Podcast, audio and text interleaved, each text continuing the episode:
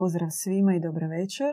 Dobar večer, Večeras je s nama brat Borislav. petkom kod Bogumila. Vraćamo se u novu sezonu. Započinjemo naš ciklus koji će trajati na vrijeme, odnosno do sljedeće ljetne pauze. Kratko test zvuka. Teste zvuka, da, napišite nam u komentarima ispod videa. Mi ćemo pokucati kratko na bubicu da se vidi je li ide buks- zvuk sa bubice, a vi napišite ali se čuje. 1, 2, 3, 1, 2, 3. 1, 2, 3, 4. Tapkam. 1, 2, 3, 4. Molimo napišite kvalitetu zvuka. Javljaju nam da je zvuk dobar. Mhm. The queen is dead. Long live the Long king. live the queen. The king. Omaklo mi. I beg my pardon. I beg your pardon. da, molim lijepo. Jel možemo dati duhovnu 70 ocjenu? godina je ne samo Ujedinjenim kraljevstvom vladala je žena 70 godina, nego i po nekim teorijama zavjere Vinzorska obitelj ili ta dugačka njemačka porodica Tete Sakson, tete, te tete. da nešto koje su oni rebrendali prilikom drugog svjetskog rata Da. da, se malo odmaknu od germanskog svojeg porijekla. Bila je glavna među europskim monarhističkim porodicama ili ako to doživimo kao klub, klub monarhističkih država. Um, Na čelu je bila engleska kruna i na čelu je bila kraljica Jelizaveta II. 70 godina žena je vladala. Sad dolazimo u razdoblje kada, evo, novo imenovani, ne znam, svečano već... e, Treći. Da, još nije okrunjen. Odabrano je ime. Karlo. III. Karlo III. I onda njegov nasljednik, princ William, Bili. da, i njegov, to jest i unuk od uh, Charlesa, tri muškaraca za redom. Ako pratimo nasljednu liniju, računajte do kraja 21. stoljeća Ujedinjenim kraljevstvom, ako ono opstane kako jest, će vladati, metafizički vladati ili realno posjedovati vlast tri kralja, ko će do četvrti ne znamo, tri kralja i dakle na čelu monarhističkog ili aristokratskog kluba će ponovno biti muškarac nakon 70 godina, faktički od sredine 20. stoljeća. I nije sporno da će se vidjeti i osjetiti promjene na duhovnoj, metafizičkoj, vibracijskoj, energetskoj razini u pristupu, uopće i u ponašanju i same Britanije, ali i Europe, te stare zapadne Europe, monarhističke Europe. Uključno sa kraljevinom Španjolskom, Belgijom, koja je isto kra- kraljevina, a gdje je smještena de facto glavna prijestolnica Ujedinjene Europe. Jel Ko je možete- ujedinio Europu prvi, e, Karlo prvi veliki? I njegova prijestolnica bila u jednom vremenu u Belgiji, u Bruselu. Sad. Karlo III. Nešto će biti, nešto će se događati. Što mi ne znamo i nije nam cilj o tome danas e, pričati i špekulirati na toj temi, ali nismo mogli da je zaobiđemo, naravno. Jer se smijemo još kratko zadržati na toj temi u smislu da... Jel Pitajte gledatelje.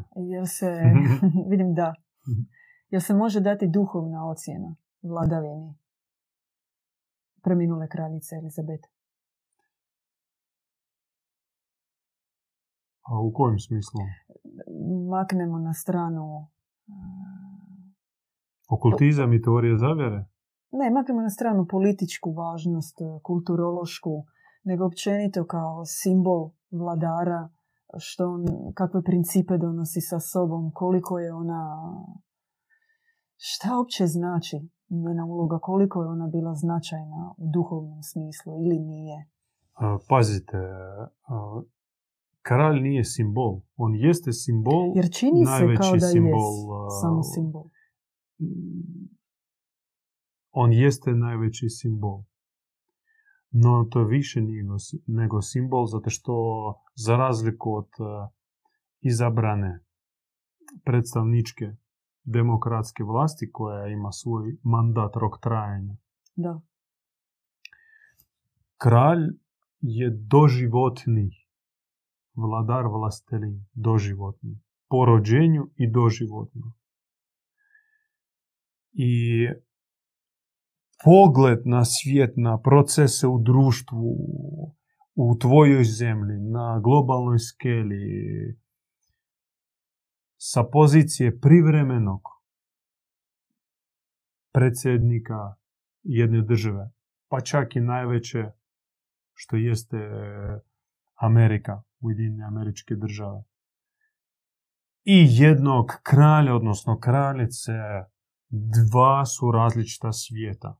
Dva su različita doživljaja i kako predsjednik, recimo Hrvatske, Zoran Milanović, razgovara sa predsjednikom um, Češke. Jedna stvar. Druga stvar kako kraljica Elizaveta II. razgovara sa kraljem kraljevine Španjolske. To je sasvim druga priča.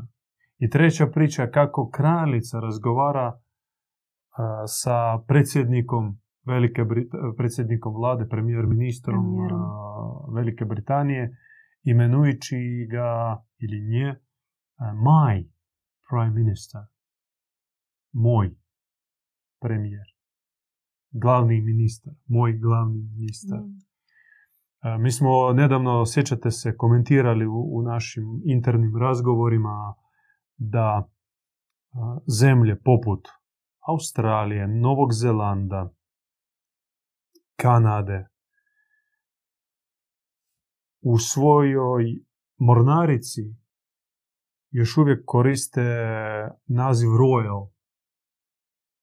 Australian Royal Navy. Canadian Royal Navy. Kraljevska mornarica ili kraljičina mornarica. I svaki ratni brod, australski, novozelandski ili kanadski, ima abreviaturu HMS, što se dešifrira Her Majesty Ship. Her Majesty. Znači, ratni broj njene veličanstvenosti. Njenog veličanstva. Hvala na ispravku. na ispravci, da. Dakle, kraličin brod, a jeste kanadski, koja je de facto neovisna država, vodi svoju formalno neovisnu politiku i Australiji i Novi Zeland, ali i pitanje koliko je zaista ta politika i te odluke su neovisni. Osim toga, bio nedavni skandal u sad bojim se pogriješiti ili u australskom parlamentu Australskom. da, A, mislite ili u novozelandskom bojim se pogriješiti. Ja bih rekao u Australiji Ja isto, da. saborska zastupnica koja je morala Senatorica. da morala donijeti zakletvu, dati zakletvu, mhm. koja uključuje riječi da se kunem u vjernosti kraljici, engleskoj kraljici. Da. Dakle, parlament, parlamentski zastupnik, predstavnik naroda Australije, a vjerujem, a vi nam napišite ako živite u Kanadi ili u Australiji ili Novom Zelandu u komentarima, jer to bolje znate, zaklinje se na vjernost, vjernost, loyalty, mm loyalty engleskoj kruni. Poražavajuće. U čve, mi živimo realno, prošli smo skoro čvrt, e, četvrtinu 21. stoljeća. Već smo u treći mileniji smo ušli debelo. A još uvijek to postoji. I tako po tim sitnicama, po, čini se simbolizmima ili kao ono prazno, e, e, prazno prijestolje u kanadskom parlamentu koje je uvijek prazno jer to je prijestolje kralja kraljice. I ono uvijek prazno, niko ne smije na njega sjesti i kao glavni politički činovnik Kanade jeste e, general guverner. Ima e, predsjednik, premijer Trudeau, mhm. ali postoje general e, guverner, to jest simbolički, na simboličkoj razini, ovo što ste spomenuli, a sad e, to je odvojeno pitanje koliko će simboli, koliko su simboli bitni u našem životu i koliko utječu na nas. mm To je, s tim se bavi semiotika i na tome je bazirana i medijska sfera i propaganda, uglavnom. Sve su simboli, evo, jedan simbol templarski Amor versus Roma. Dakle, na toj simboličkoj razini Kanada je velika Kanada, jeste kolonija, engleska kolonija i na čelu koje stoji predstavnik kraljice, guverner. I pritom te kolonije moraju davati novce kruni? Ili... A, te novac još najmanje bitan. da, on možda i bitan, ali ta ključna reč loyalty. Loyalty, lojalnost i sva aristokracija, mi smo nazvali današnju ili posvetili smo današnju besedu, našu razgovor e, pojmu aristokracija, aristokratizam, on se bazira na jednom od principa, jedan od principa na kojem se bazira aristokratizam, jeste lojalnost, vjernost. Vjernost uh, svom uh, patronu, svom uh, suverenu, vladaru, kojim se ti zaklinješ.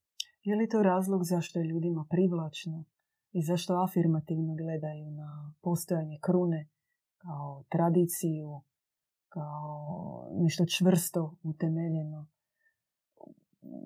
Moje pitanje se bazira na statističkim podacima kako većina Britanaca, sad dalje ne znam za Kanadu, Australiju, oni gledaju pozitivno na krunu, na kraljicu kao e, simbol svoje snage. Je li to je opet spekulacija.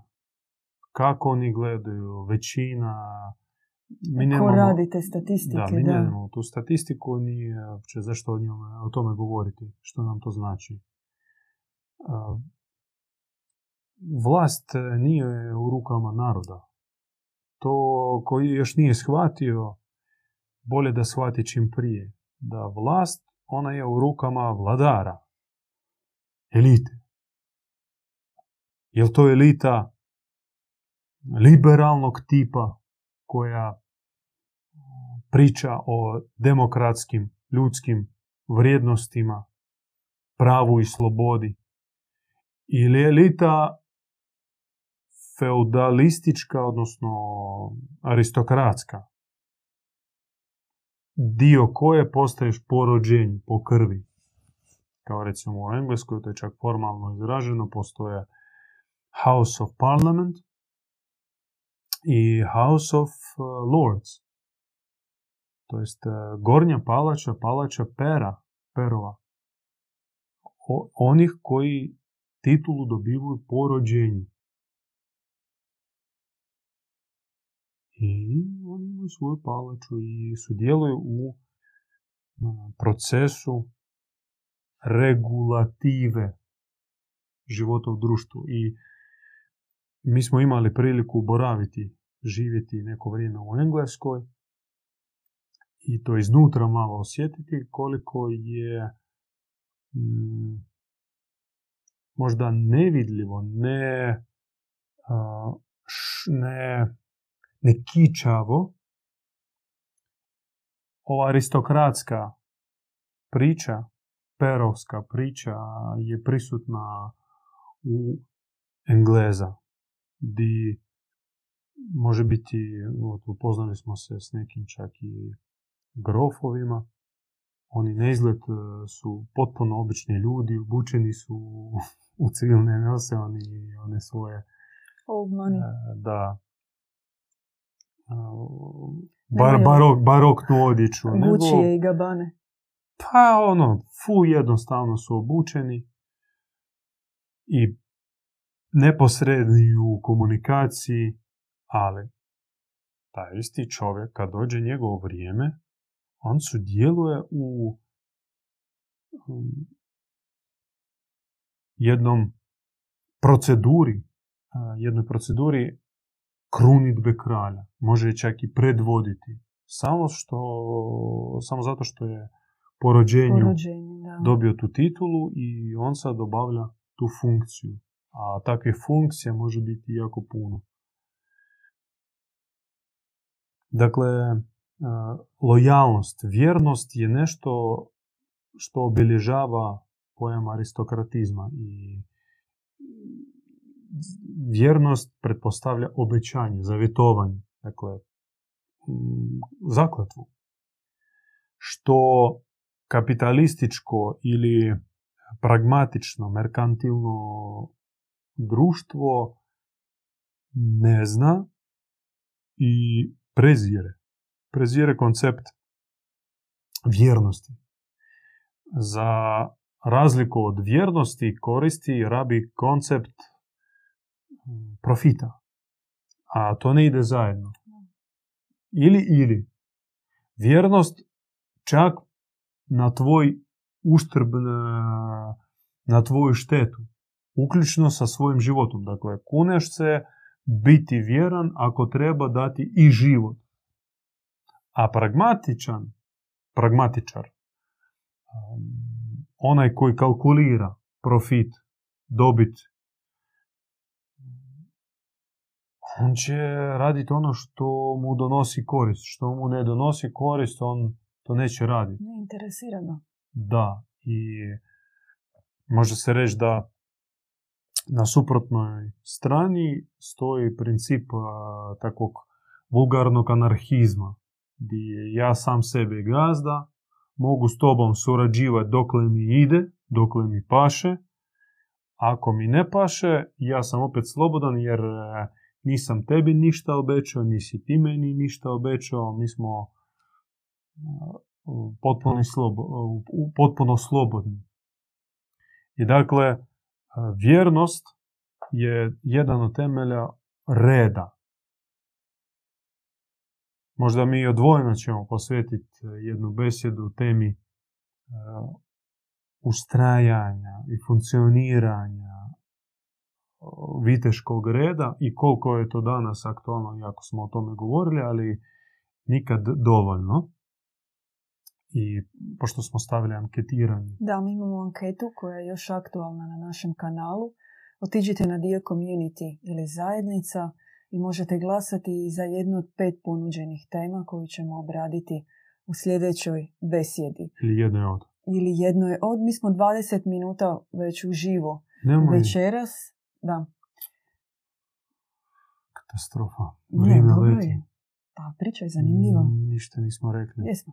20 minuta smo pametno ga rekli uživo u besjedi. Inače, za one koji su se uključili uh, od početka na naš kanal, uh, mi petkom u 9 sati, svaki petak idemo uživo i odaberemo jednu temu o kojoj razgovaramo. Zato se zove besjeda naša. Petkom kod Bogumila. Nažalost, riječ kralj, Da, kraljica u našem svakodnevnom rječniku poprimila pejorativne karakteristike. da. Ko, kralju, u koji si kralj? Može se reći da nekog idiota koji ide, pardon, popiška na rivi tamo, u splitskom getu. Koji kralj, ono, nešto učini. O, koja kraljica, ako si a, tam mačke nahranila ili kupila neku suknju skupu, dobila, do, do- došla do, do nekog brendiranog mm, artikla. I onda kao kraljica, kraljica. Ili pop zvijezda kraljica. Madonna, znači kao ono, posegnu za imenima Božice, bo- bogomajke. Dokle to ide. Dakle, sprdnja. A duhovna tradicija opet apelira ka univerzalnim pojmovima aristokracije, kralja, ja, zakletve, poslušnosti, misije, odnosno služenja. I iako liberal, liberalna elita kapirajući, ja ću tu riječ upotrebiti, na majmunirajući, oponašajući one divove od kojih se odmakla Mhm. a, kad su im odsjekli glave, poput francuskog kralja i kraljice, i kao na tome su narasli kao bit će sad društvo slobode, jednakosti i bratstva, ali opet su se vratili na iste aristokratske rituale. Zakletva na Bibliji, a, rabe pojam narodnih sluga, a, kao public service, to jest opet service, služenje, služenje koji no, kao izvan liberalnog koncepta, taj pojam služenje. To je pojam koji pripada aristokratskoj viteškoj tradiciji. Tu moramo malo opasku naglasiti da mi ne veličamo normalno postojeće kraljevske porodice, niti takav način upravljanja. Znači, što ako? Što ako nasljednik bude debil i onda će on upravljati zemljom i slati nekog u rat Da. po, svoj, po svome htjenju. Valjda zato i ne znamo za kraljeve vizigote, oni nisu po nasljednom pravu, oni su se birali. E, prava, prava, stara, ona originalna aristokracija, kšatrijska, sad e, treba malo pojasniti pojam kšatre, budemo, ako uspijemo, birala si kralja. Dakle, vojna aristokracija si uvijek birala vođu kralja, davala mu mandat, no taj mandat e, mogo i nije morao preći na e, sina, odnosno Mhm. dijete, da, većinom sina, od istog vođe. Da, Trebao si zaslužiti Da. autoritet i pravo voditi momčad.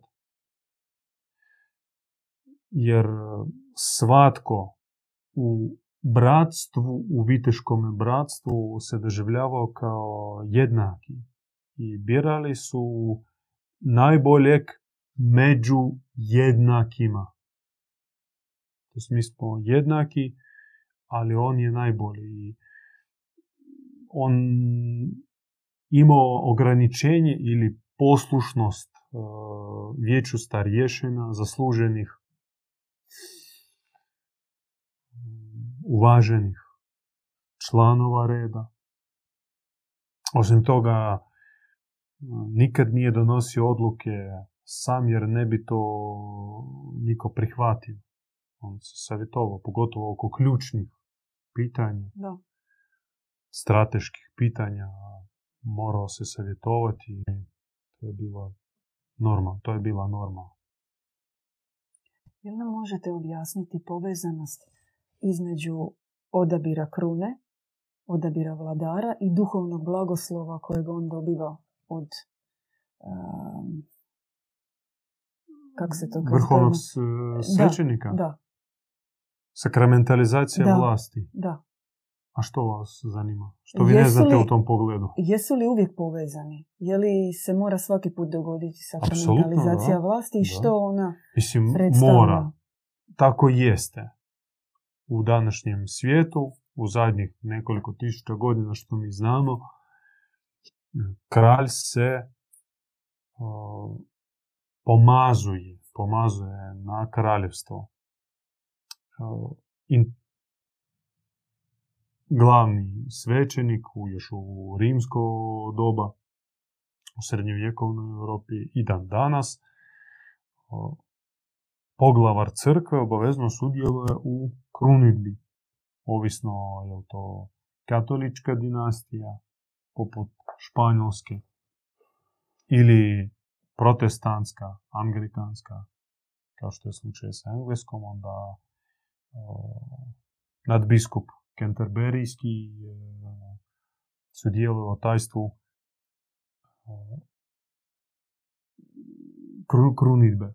Ali kralj, odnosno kraljica je faktički papa. Da? Kod On je njih- ne, nadbiskup, ne, to da. je sad regresija, naša flora. Mi Mhm. skačemo sa teme na temu. O, vi ste pitali zašto se to radi? Da, i- što ono...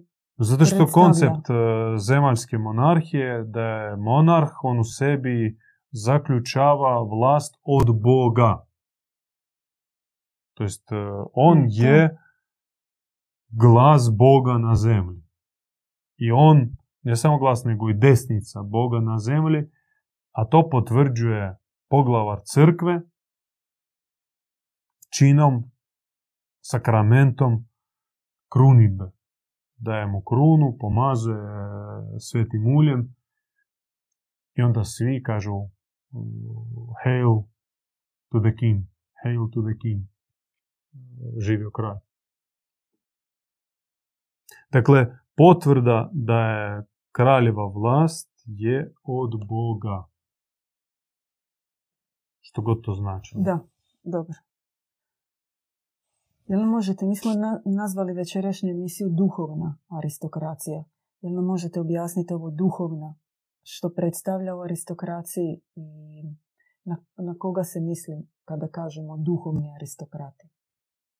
Um, Pazite, taj pojam on nije naš, nije moj, e, on se rabi duže vrijeme i nastao također u doba padova velikih monarhističkih dinastija u Europi, kada se skužilo da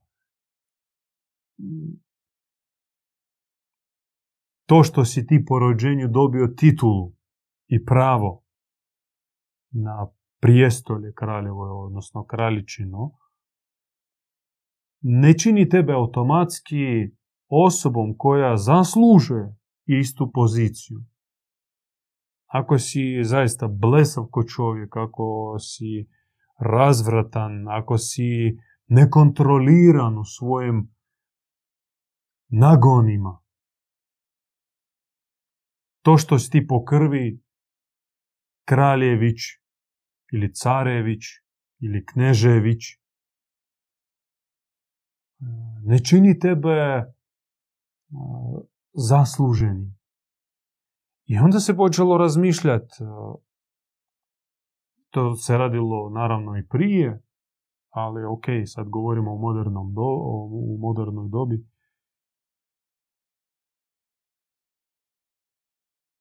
A što znači biti aristokrat, odnosno elita koja vodi ostale, odgovara, služi ostalima. Kakvi su to kvalitete?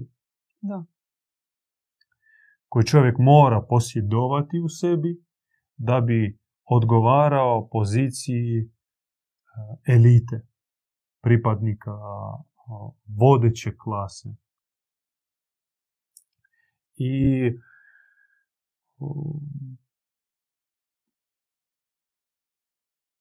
sad možemo mi nabrojiti e, kvalitete u, s našeg stajališta, kako mi to vidimo. Kako mi vidimo čovjeka kao pripadnika klasi duhovna aristokracije. Odnosno one koja zagovara za druge pred Bogom, koja služi drugima. Najprije ta osoba iznimnih moralnih standarda. Čista, čedna, suzdržljiva, e, nepreglasna, ne kičava, skromna, krotka, čas, časna, čedna osoba.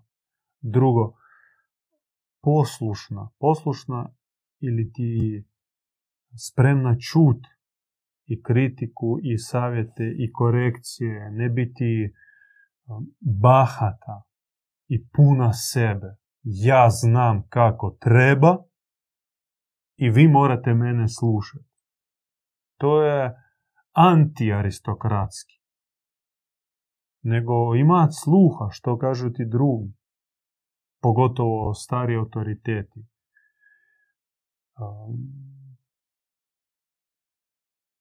I treća možda kategorija, to sve može se razmotriti isto kao i obećanje ili točke na kojima se treba na, treba, na kojima treba raditi.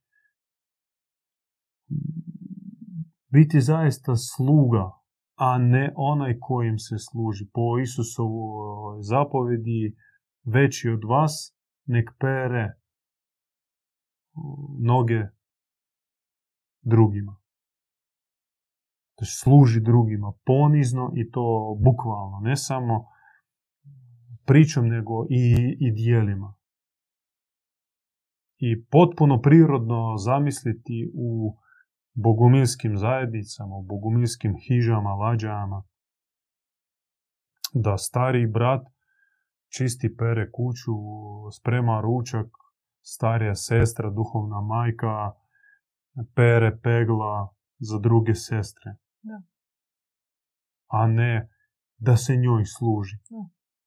Ili njemu služi. Na tome radimo i mm, krotimo svoju majmunsku životinsku prirodu. Dakle, jes, jesam se izrazio te kvalitete, tri grupe kvalitete ih možeš opisivati ili razvrstati na više pod pod crta pod kategorija, grubo tri. Čednost, poslušnost i spremnost služiti. I želja služiti drugima. To tebe čini aristokratom duha. 35 minuta smo u Eteru uživo na temu duhovna aristokracija. Moramo nekako postaviti, moramo postaviti to pitanje je li možete navesti svijetle primjere vladara koji možda ne sve ove kvalitete koje ste nabrojali imaju. Možemo, nećemo se zaustavljati na njihovoj biografiji jer nema vremena za to. Bavarski, zadnji bavarski kralj, Ludvik, drugi bavarski.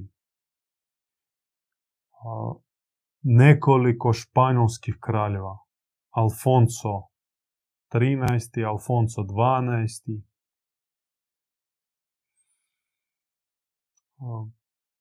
Elizaveta prva, engleska, mnogima se smatra kao poprilično o, dobro i pravedna kraljica sad. Možda neće se svi s tim složiti. To je u razdoblju renesanse bila ili? Potražite, Mhm. poguglajte. Zadnji nepriznati ili ne kralj, ruski car Mihajlo, koji bi trebao biti drugi Mihajlo, drugi Romanov, a koji nije bio zvanično okrunjen, iako u njegovu za njega se odrekao car Nikola II. Prvo da bude mm, mentor i čuvar prijestolja za svoga sina, za njegova sina Aleksija, ali kako su stradali jedan i drugi, odnosno vidjelo se i su odveli u hapseli i odveli ih e, tamo u jedno mjesto, jedan gradić e, prema Uralu, onda car Nikola II se odrekao skroz i za sebe i za svog sina i u korist Mihajla. A Mihajlo nije prihvatio odreknuće svoga brata, starijeg brata Nikole, nego rekao, i to je napisao u svom manifestu, testamentu, neka se skupi narodna skupština i neka na njoj se odluči forma politička, političkog ustroja u Rusiji. I neka narod izabere što želi. Želi republiku, nek izvoli, želi apsolutnu monarhiju, to ću isto prihvatiti, ili parlamentarnu monarhiju, također spreman se pokoriti i poslušati volju naroda. Naravno, nije se to izrealiziralo, državni udar mm, od strane bolševi, bo- bolševika, Lenin, Trotski i sva ta ekipa, no pravno gledano, Rusija mora realizirati testament Da, e, Mihajla Romanova. Mi imamo priču i naša predaja govori da nakon, svu, nakon testamenta koji je napisao, on otišao u Kaluđere, odnosno bio strijeljan, pa je ostao živ njegov tajnik Engles među ostalom, da. Johnson. I osoba od povjerenja koji je bio do zadnjega časa zajedno sa Mihajlom Romanovim. Oni su bili s- streljani, ali Mihajlo je uspio preživjeti, bio spašen, jedna žena ga odvela u Uralski samostan, Mhm. Bijelogorski sam, manastir. Tamo je proveo tri godine, bio zaređen, dali su mu ime i putovnicu preminulog monaha, čije tijelo su tajno pokopali, a papiri, papire su dali Mihajlu i tak je on dobio ime Serafim, Pozdjejev, postao Kaluđer, pa monah, hieromonah, svećenik monah, Mhm. pa episkop i na kraju arhijepiskop i metropolit, tajni katakomni metropolit, pa je zaredio Genadija, a Genadij je zaredio našega dida Ivana, mladog Benjamina, koji je došao i dobio zaređenje u Kaluđere, monahe i hieromonahe sa imenom Ivan. Genadij po blagoslovu Serafima, odnosno ruskog cara Mihajla, je zaredio Benjamina i na njega je prenio nasljedničku granu katakomne crkve i duhovne vlasti u Rusiji. To će se realizirati jednog dana. Rusija će pozvat svog duhovnog vladara Ivana. Više o životu e, Serafima, odnosno Mihajla II. Romanovu, možete pročitati u našoj knjizi Solovjetski vrt. Koju mi nemamo u ruci, naravno. Mm, To je naša tradicija. Spomenemo knjigu i onda baš tu knjigu nemamo, ali možete je naći na našem webu bogumili.com i javiti nam se. Mhm. četrdesetak minuta, 41 minutu smo na temu govorimo o duhovne aristokracije.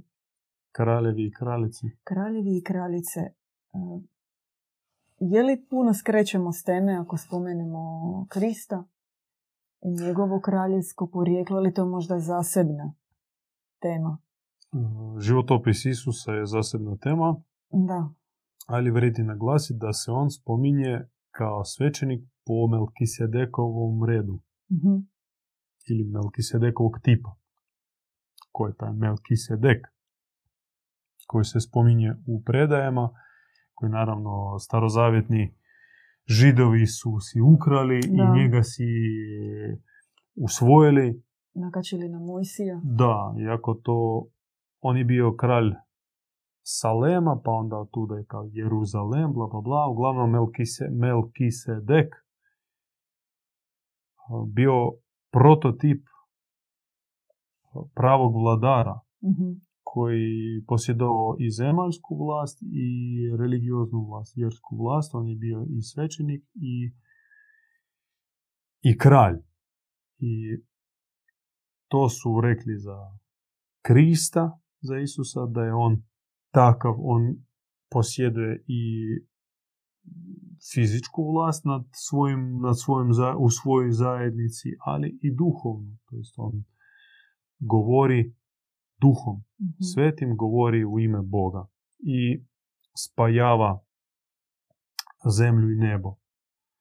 Ne samo upravlja zajednicom, da svi budu nahranjeni, da vlada mir među braćom, daje im konkretne upute što i kako činiti, kako regulirati ili rješavati sporove, na što bratiti pažnju, nego i da postoji vertikalna. Dakle, e, vlast kralja na zemlji je horizontalna, to je briga, a njegova vertikalna vlast je spoj sa, sa nebom u Melkisedekovom tipu, u Melkisedekovom konceptu.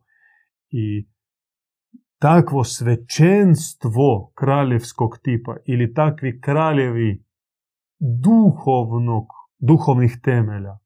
Sad ja spajavam jedno i drugo. Znači svećenstvo kraljevskog tipa, to je svećenik koji bukvalno se brine za svoje ljude, a ne samo obavi sakrament i eto. Uzme pare i ode. Uzme pare i ode. Nego zaista brine se za svoju župu, za svoju zajednicu, za, svoju, za svoj džemat. Ali i kralj. Kralj koji kao administrator, ok, koji vlada, posjeduje zemaljsku vlast ili neki tamo, ne znam, župnik, ne,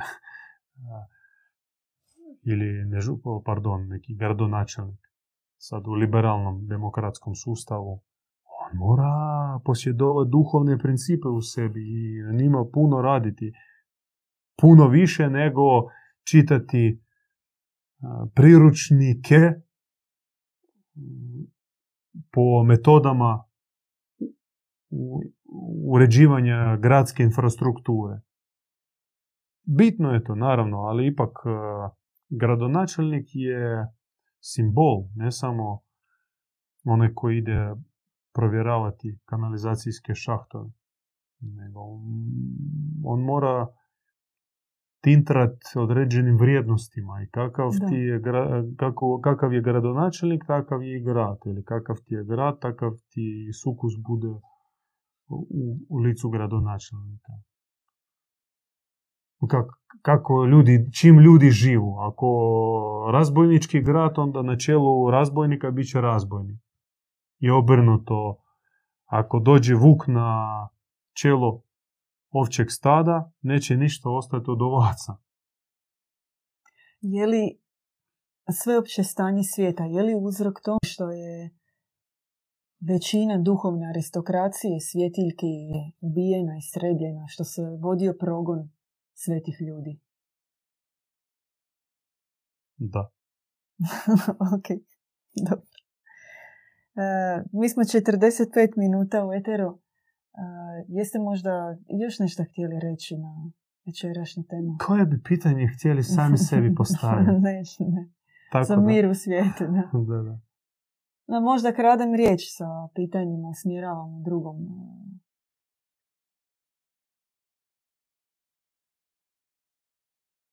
Pitanje pomažu. E, imala sam jedno pitanje u vezi, bojim se upotrijebiti tu riječ. A što Mahala šuti? Mahala šuti bio je samo jedan komentar, pitanje baš nisam shvatila, možda se može objasniti tri jahača apokalipse upitnik. Valjda koja je njihova simbolika ili značenje? To treba odvojeno pričati o apokalipsi. Da. Mislim, simbolizmu knjige Otkrovenja. Jer možete malo uh, više objasniti ulogu Božih odabranika, pomazanika na zemlji. Krista, gdje- smo ga spomenuli, Muhameda, Zorastera, Da, Bude. pazite, oni su bili ne samo glasnogovornici, Da, oni koji su ozvučavali Božju vijest i Božju volju, već su bili, bili vođe svojih zajednica, svojih pokreta da, i uređivali ih kao prototipe, kao klice adekvatnog uređenja, kako bi trebalo izgledati društvo. To je slučaj sa zajednicom Muhameda, zajednicom Isusa, zajednicom Zaratustre, zajednicom Manija, sa katarskim, templarskim, bogumilskim zajednicama. Velikani bili su veliki što su čuli i znali prenijeti ono što čuju od Boga. Dakle, čuli su Boga i znali to, uspjevali to prenijeti. To ne zna svatko. Pro- Prorok je onaj koji ne samo čuje, nego i zna to prenijeti. Da to razumiju. Ali su a, dijelili kroz pouke, kroz a, stalne besjede, kroz a, prosuđivanje, radili na uređenju protozajednica. Sad e, ne bi, ali dobro, ja ću svojim riječima preinačiti iz... e,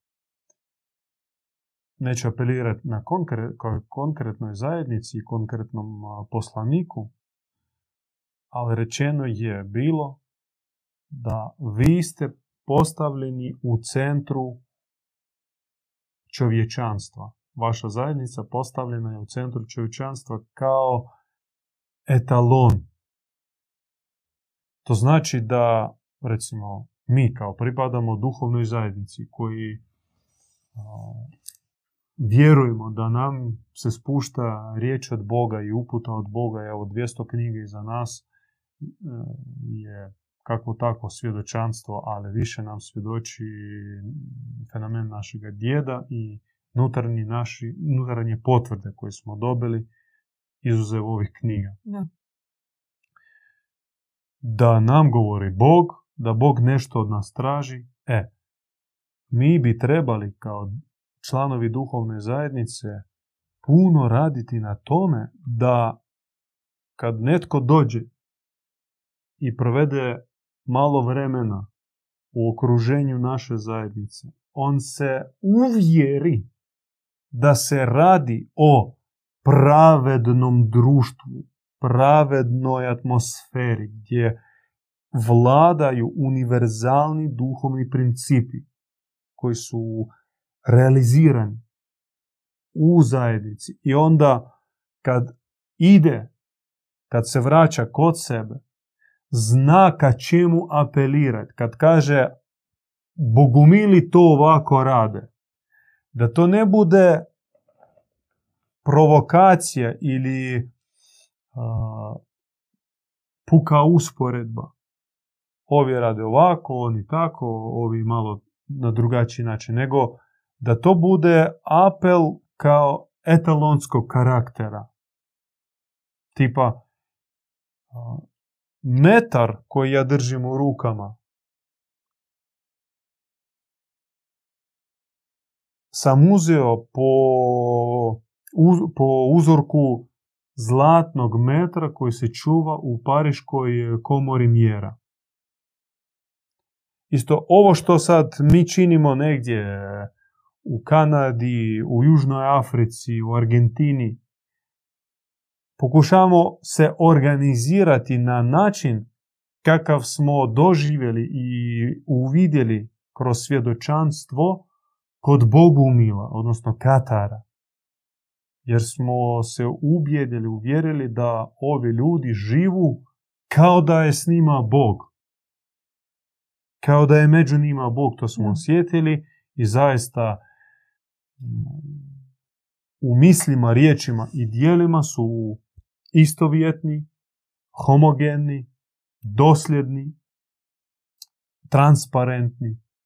I tako mi želimo i svoje zajednice, svoje obitelji, svoje gradove, svoje zemlje urediti. Dakle, naša zajednica, ako već stojimo na tome i to ljudima svjedočimo da našem djedu govori Bog, kroz molitve, prakse, kola, radovanja mi Boga dodirujemo i čujemo i provodimo duhom Božim.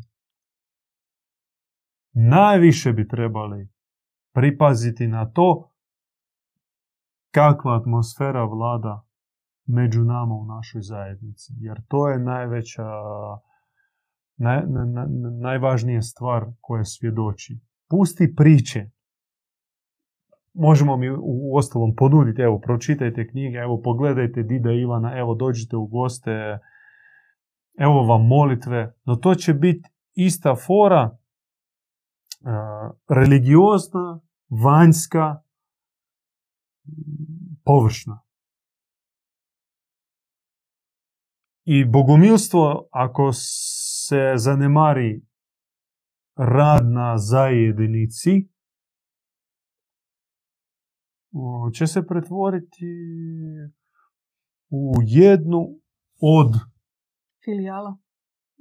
Jednu od duhovnih škola. mm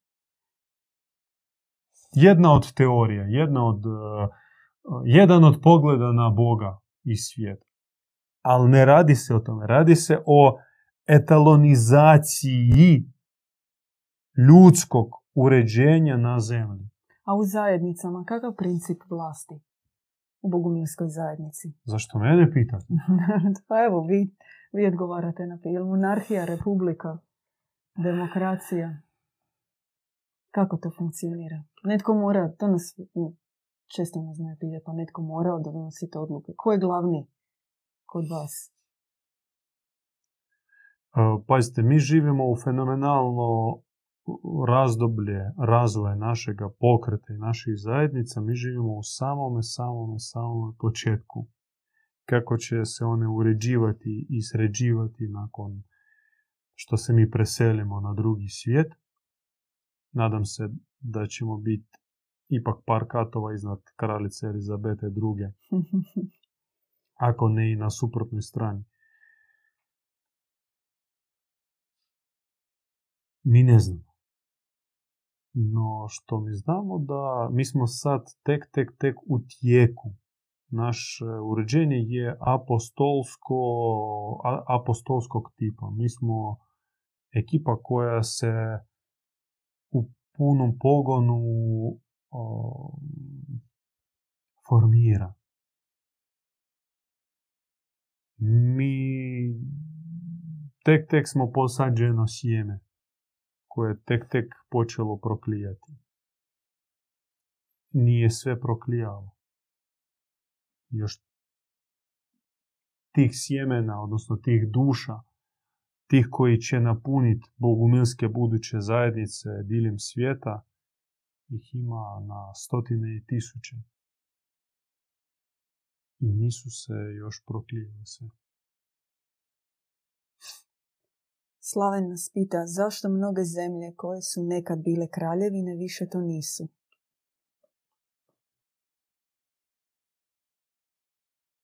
Poznamo povijest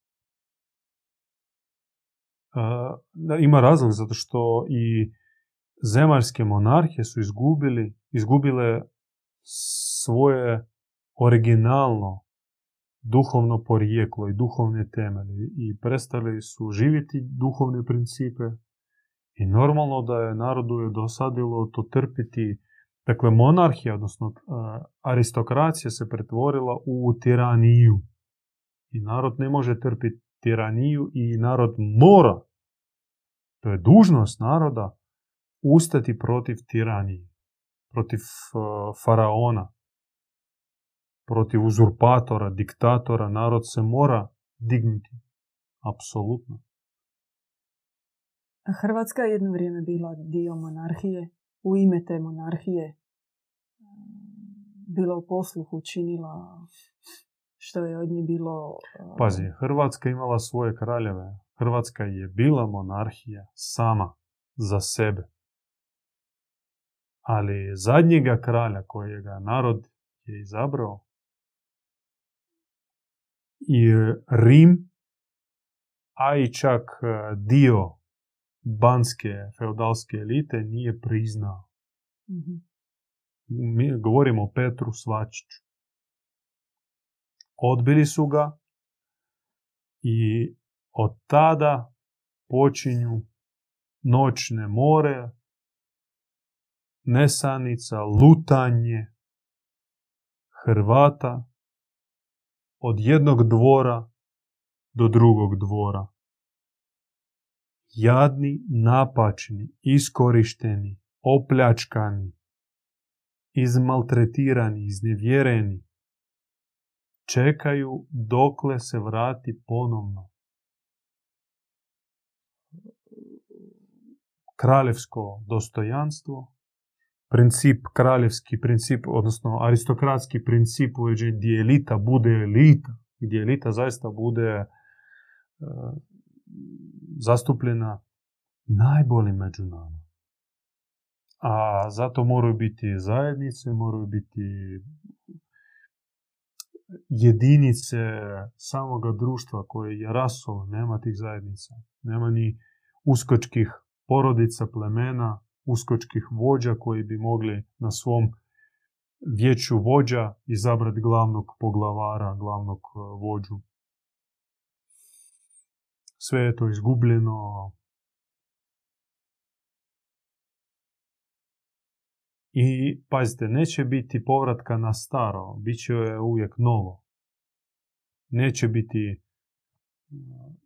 onog, one vrste krunitbe kako je bila u srednjem vijeku bit će nova zemlja i novo nebo, bit će nova Hrvatska i novo uređenje. Novi način duhovnog uređenja, drugačija estetika, kultura, drugačije društveno uređenje, drugačije će se voditi politika. Ako Hrvati budu počuli što im danas poručuje Bog. Ako iščupaju čepove iz svojih ušiju koji su im stavili rimski legati. Slaven pita još, postoji li idealna forma vladavine na zemlji? Moramo završavati. To nam je zadnje pitanje.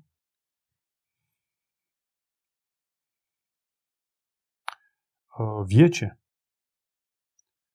Vijeće i kako objava, naša objava mm, opisuje dostupnim nama riječnikom, savez slobodnih duhovnih ljudi. Tako ona objava opisuje to sad. O tome treba više e, vremena govoriti. Savez duhovnih, slobodnih ljudi. A savez upravlja se na vijeću. vijeću. Na vijeću moraju doći dostojni, zasluženi. Postoji cenz po kojem se dodjeluje čast biti prisutan na vijeću i pogotovo imati pravo glasa na vijeću. To ti moraš posvjedočiti, moraš raditi, moraš zaslužiti pravo biti na vijeću, a ne samo što si sad ne, po nekom automatskom pravu si dobio to mjesto i poziciju. Ne, ništa automatski. Mora se raditi i zaraditi i zaslužiti. I to je najuniverzalniji princip. Dakle, vijeće, zajednica kao savez duhovnih, slobodnih ljudi. Zato treba znati što znači duhovna osoba, što su to duhovni temeli i kvalitete i što jeste sloboda. Što čovjeka čini slobodnim. Mi smo o tome više puta razgovarali i razgovarat ćemo. I eto, zadnja riječ vama. Razgovarat ćemo mi uživo sljedeći tjedan u srijedu. Pogledajte informacije na našem webu. Imamo susret uživo u Zagrebu, a ako ste u vožnji više u pokretu možete nas isto pratiti na Spotify i drugim audio platformama poput Mixclouda, Soundclouda. Glasajte za, na anketi. I glasajte na YouTube za, na anketi za sljedeću temu u besjedi. Nemojte zamjeriti. Možda prva besjeda u sezoni je ispala malo šarena, ali eto. Cilj nam je bio javiti se večeras, porazgovarati malo i uhodat ćemo Pustite da i mi uđemo u mud naših redovnih razgovora petkom. Petkom kod Bogumila. U 9 sati vidimo se i sljedeći petak.